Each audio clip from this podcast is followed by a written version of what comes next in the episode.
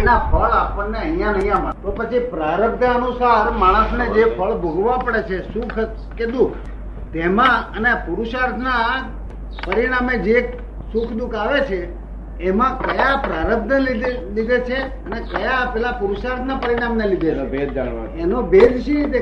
હા બરોબર. એ ભેદ નહીં જાણવાથી આખો આ બધી ભ્રમણા ઊભી થઈ ગઈ. એ શું માને છે? સવારે ગયો ખેતરમાં ગયો એ ગુજરાત અને આ અડધું તે સાત વાગે આવ્યો. એ પ્રારંભ થઈ ગયા છે.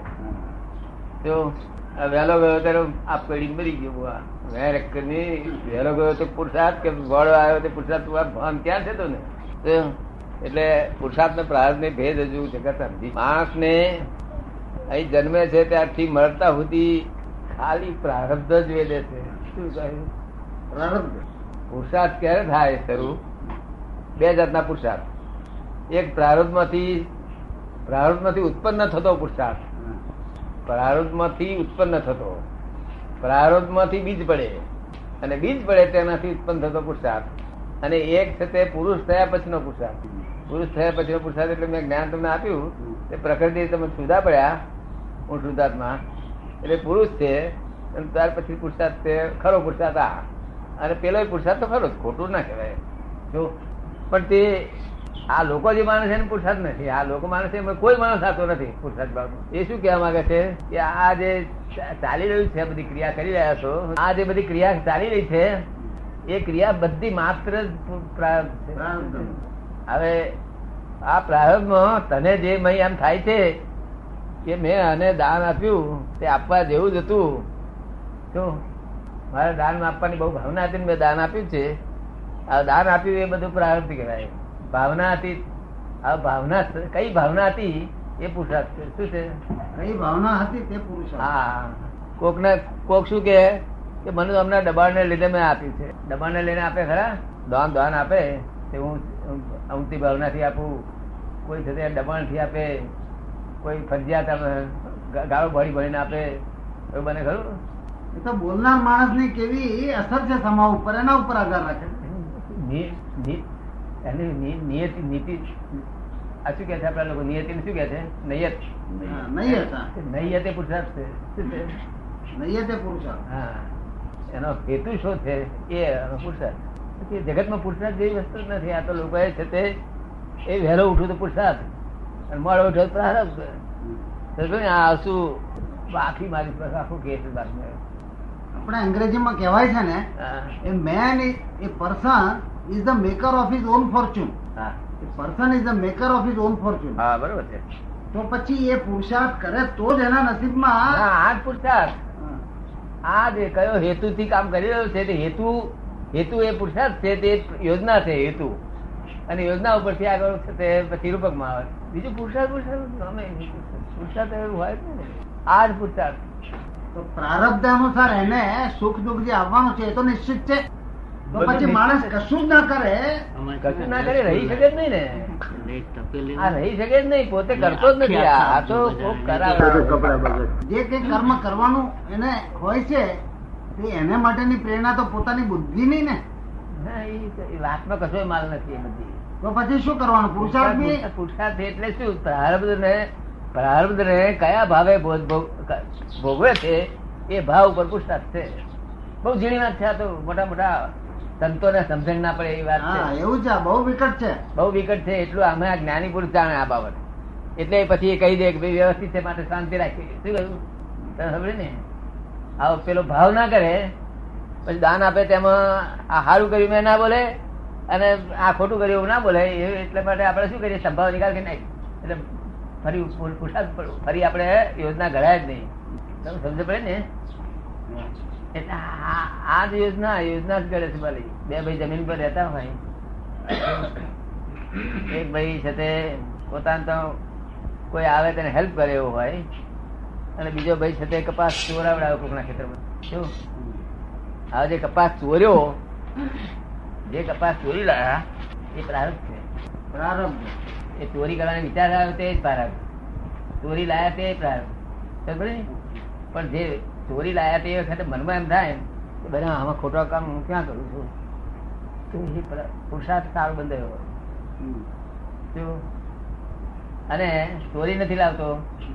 તેના મનમાં એમ થાય કે સારું આ બધા ચોરી લાવે છે હું એકલો જ રહી જઉં છું. પેલા કર્મ તારો ને એટલે પેલા ચોરી કરાય. નહીં. નહીં.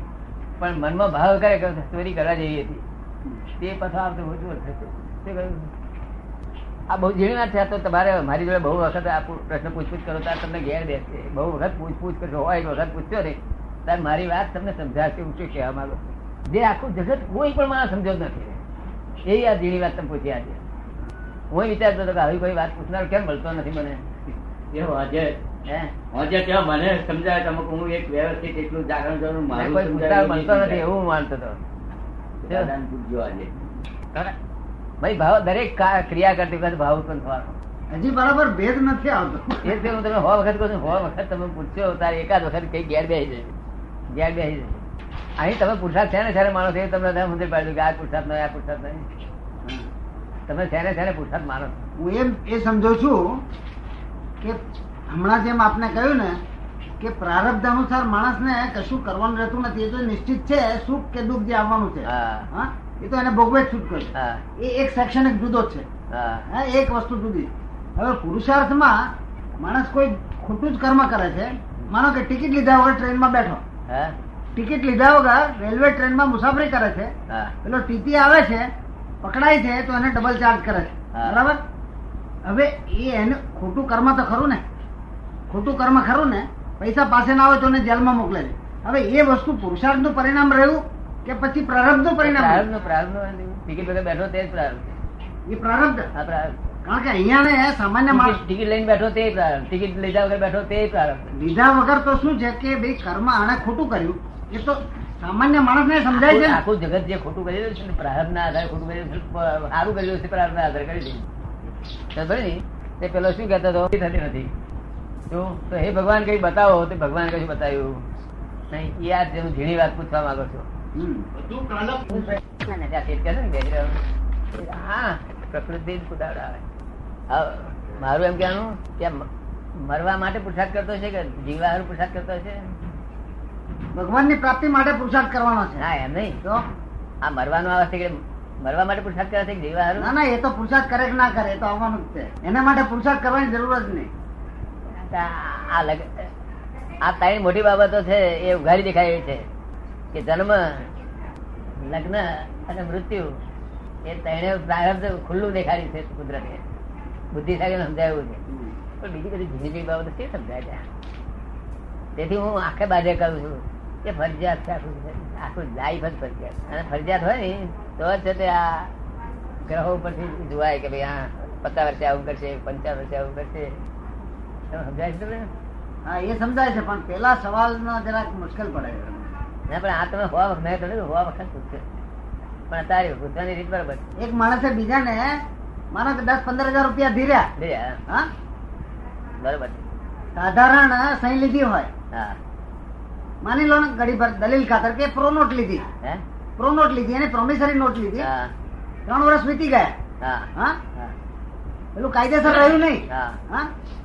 છતાં પણ બીજા સરકમસ્ટન્શિયલ એવિડન્સ બીજા પુરાવા અમુક એવા છે કે પેલાને પૈસા મળે. પણ કેટલા વાસ્તે પેલો આમ સીધી રીતે માનતો નથી એટલે પેલાને ના છૂટકે પંદર હજાર રિકવર કરવા દાવો માંડવો પડે. હવે દાવામાં એની તરફેણમાં આવ્યું ખરું પણ આ બધી લમણાજી એ શું મુદત ગયા પછી દાવો થી મળે? ના બીજા પુરાવા હોય બીજા પુરાવા.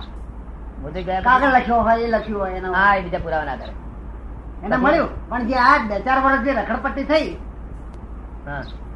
તે એ એનો પુરુષાર્થ કહો કે પ્રારબ્ધ કહો શું કેવું એનું? બધું ચાલે. એ જ પ્રારબ્ધ. રૂપિયા આપ્યા તો ના ના રૂપિયા આપ્યા તો સામાન્ય બુદ્ધિને જણાય છે કે એ માણસે એ પેલા માણસ સાથે આ કામ પાડ્યું એને પરિણામે આ તકલીફો ઊભી થઈ. નહીં એ તમને એ માણસ આવ્યો અને એને કયો રૂપિયાની વાત? અને તમે મેથી જે અપાવડાવે છે તો એ પ્રારબ્ધ કામ કરી રહ્યું છે. પ્રારબ્ધ તમને તમારી જોડે મારી આવે પણ આ જન્મનું એ પરિણામ નહીં. કે એનું કોઝ ઓફ એક્શન સ્ટાર્ટેડ જયારે પૈસા આપ્યા ત્યારે એ કારણ ઉપસ્થિત થયું ને. એવું છે ને? તે હું તમને કહું તે વિગત તમને કહું. આ જગતના લોકો ભ્રાંતિથી શું માને છે? કે ભાઈ આ માણસે અમની પર ક્રોધ કર્યો તે અમને કર્મ બાંધ્યું. શું કે છે? કર્મ બાંધ્યું. હા. એનું ફળ ભોગવવું પડશે તે ક્રોધ કરેલો તેનું ફળ આ ભાવમાં જ આવી જાય. કેવું? આ ભાવમાં આવી જાય. એટલે આ જે કેટલા આ બધા એના જે જગતમાં જગતનો કર્મો છે ને એ કર્મનું ફળ એનું અહીં મળી જ જાય. મેં કર્મ કર્યું પેલા પંદર હજાર આપ્યા એ કર્મ કર્યું ને? હા એ કર્મ કર્યું. તો એનો અર્થ એવો થયો કે મારે પાછળથી ચાર વર્ષ કોર્ટમાં અટકાવવું પડ્યું. હા. એ કર્મનું પરિણામ ને? હા. તો પછી એનો અર્થ એવો કે મારે કરવું નહોતું જોઈતું. હે? એનો અર્થ એવો ને કે મારે કરવું નહોતું જોઈતું. હા એ પછી જ્ઞાન થાય આપણને કરવું જોઈતું નતું કરવું જોઈતું નતું પણ એનો અર્થ કે છે ને આપણે હાથમાં સત્તા નહીં ને.